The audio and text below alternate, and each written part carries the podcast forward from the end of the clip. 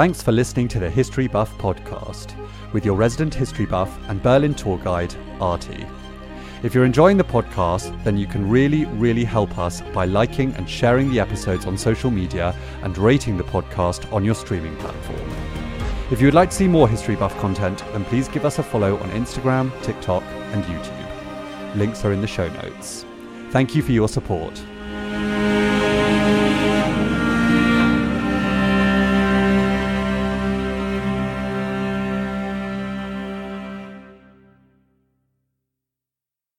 And in today's episode, I'm very excited to be launching a mini-series about Ukraine's history, called Ukraine's Story. Given the current situation with the war in Ukraine, I think it's very important for us to learn about Ukraine's history. The historical narrative of Eastern Europe is very dominated by that of Russia and of Russian history.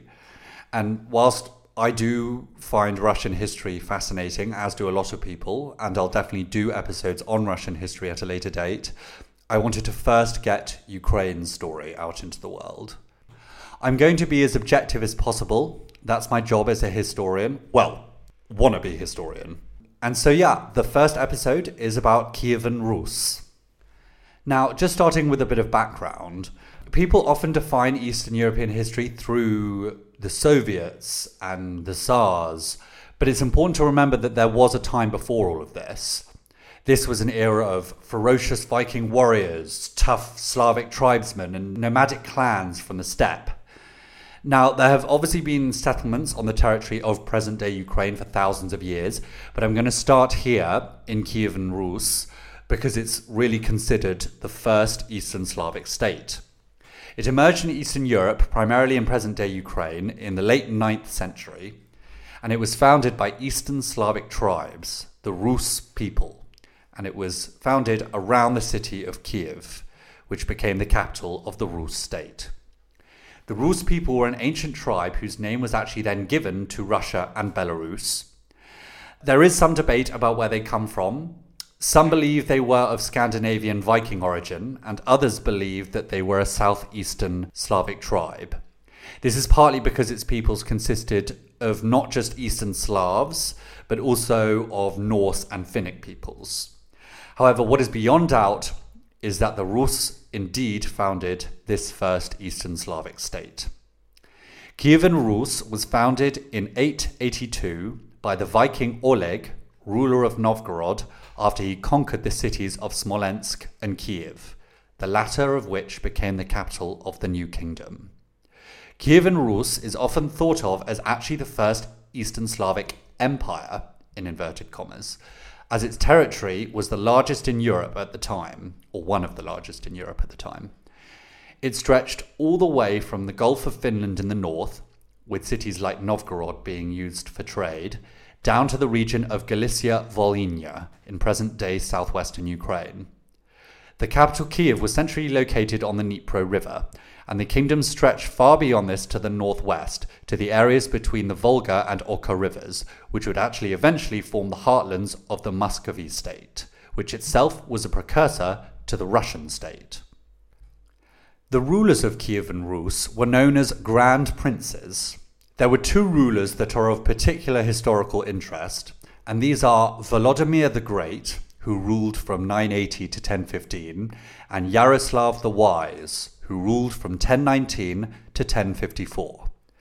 Volodymyr had been designated to rule Kyiv by his father, Sviatoslav I, but was forced to flee to Scandinavia in 976 after a fratricidal war resulted in his brother Yaropolk murdering his older brother Oleg of Drelinia and becoming the sole ruler of Rus. In Sweden, Volodymyr assembled an army along with the help of the Norwegian ruler Hakon Sigurdsson and reconquered Novgorod from Yaropolk. Volodymyr then consolidated the Rus realm to the Baltic Sea and solidified the borders against incursion from other Baltic and Slavic tribes. He then Christianized Kyivan Rus after converting to Christianity in 988, which I will talk about more later in this episode. Yaroslav the Wise was a son of Volodymyr the Great and was originally vice-regent of Novgorod at the time of his father's death in 1015. His elder brother Sviatopolk then killed three of his other brothers and seized power in Kyiv. Yaroslav, with the help of Viking mercenaries, then defeated Sviatopolk and became Grand Prince in 1019. He then consolidated the Kievan state through cultural and administrative improvements and successful military campaigns. He set in motion the eastward march of Eastern Orthodoxy by translating Greek religious texts into the Slavic language and founded churches and monasteries. He fortified and built up Kyiv using Byzantine influences, building the majestic Cathedral of St. Sophia and the Golden Gate of Kyivan Fortress.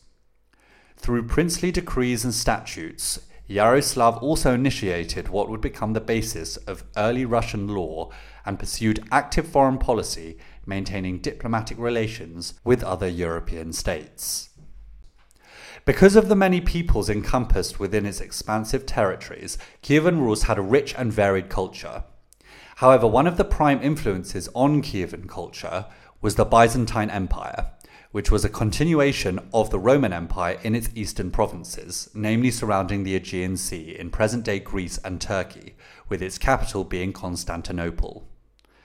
This can be seen with the appearance of a lot of stone and brick architecture that appeared during the Kyivan Rus. The buildings that have survived are mainly religious buildings and castles, such as the St. Michael of Archangel Church in Smolensk, and the original design of the St. Sophia Cathedral in Kyiv, which fell into disrepair and was reconstructed in a different style in the centuries afterwards. Trade was also very important in the Kyivan Rus, as the important Varangian route, which connected the Baltic Sea with the Black Sea, ran right through the middle of the kingdom. Kyivan Rus therefore became a hub for trade, with goods from all over Eastern Europe passing through its territory, including furs, salt, and metals. Kyiv, strategically located on the Dnipro River, therefore became an extremely important city, wielding significant political, economic, cultural, and religious influence in the region. Now, the Christianization of Kyivan Rus was one of the defining moments of Eastern Slavic history. Despite the best efforts of the Orthodox Patriarch in Constantinople, Kyivan Rus actually remained firmly Slavic pagan until Volodymyr the Great. Volodymyr wanted to create a sense of unity and common identity amongst the peoples of Rus, and this was very difficult to do with Slavic paganism because of its decentralized nature and with different sets of beliefs and gods from tribe to tribe. Volodymyr therefore wanted a new centralized and organized religion for Kyivan Rus in order to help foster a sense of identity and unity.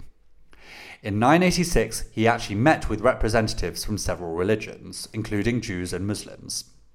When Volodymyr met the Muslim Bulgarians of the Volga, he is reported to have found Islam unsuitable due to the custom of circumcision of baby boys and taboos against alcohol and pork. And he is actually said to have remarked, "But drinking is the joy of Rus." He also ultimately rejected Judaism, believing that their loss of Jerusalem was evidence of their abandonment by God. After consulting widely and sending envoys to neighbouring regions, Volodymyr carefully considered the various religions before him. He found that the Muslims of Bulgaria had no joy, and the churches of Germany were gloomy and had no beauty. However, at the Hagia Sophia in Constantinople, which was back then a Christian cathedral, not a mosque, he found the beauty and colourful ritual of the Byzantine Church. This is what he ultimately chose as the unifying religion for his kingdom of Rus, and he was subsequently baptized in the Dnipro River in Kyiv along with many of his subjects in 988. This marked the beginning of the Eastern Orthodox Church's long march eastward, eventually coming to cover the whole of present-day Russia.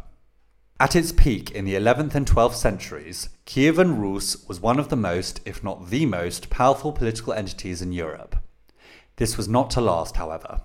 In the 13th century, Kyivan Rus was invaded by the Mongols, a nomadic people who originated from what is present-day Mongolia, and led by Genghis Khan's grandson, Batu Khan. The Mongols sacked and destroyed many cities and towns in the kingdom, devastating its political and economic infrastructure along with its influence. The siege of Kyiv in 1240 is generally considered to mark the end of the Kyivan Rus era, with the kingdom being broken up into smaller independent states, which the Mongols incorporated into their empire. The Mongols went on to rule the region for the next couple of centuries, but I shall talk more about that in the next episode, which will be about the Mongol era. Despite Kyivan Rus's sudden fall, it remains an integral part of the history and culture of Eastern Europe. Its legacy can be seen in the modern states that emerge from its territory: Ukraine, Russia, and Belarus. The Russian Orthodox Church also has its origins in Kyivan Rus, originally forming part of the Eastern Orthodox Church, which was centered in Constantinople, and only gained independence as its own patriarchate in the 16th century. I hope you found this interesting and enlightening. Keep checking back on the History Buffs page, as I will be continuing this mini-series about Ukraine, with the next episode focusing on the Mongol rule of the region. Thanks very much for joining me, and until next time, Slava Ukraini, and goodbye.